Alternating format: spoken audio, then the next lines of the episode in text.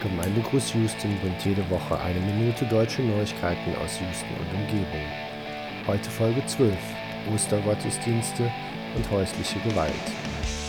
Ostern steht vor der Tür und viele Leute besuchen derzeit ihre Gottesdienste online. Die Frage stellt sich also, wie wähle ich eine Kirche aus, deren Gottesdienst ich gucken kann? Es lohnt sich ein bisschen weiter zu klicken als nur YouTube und zu gucken, ob die Kirche auch Kindertaufe anbietet. Das ist ein gutes Beispiel dafür, wie die Kirche mit dem Glauben umgeht. Wo nun Leute mehr Zeit zusammen zu Hause verbringen, häuft sich auch häuslicher Missbrauch. Gewalt und Vergewaltigungen sind häufiger als sonst. Die Frauenhäuser in Houston sind weiterhin offen. Sie sind essential, trotz Corona.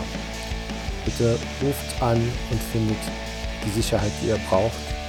Die Nummer der Frauenhäuser für Houston ist 713 528 2121.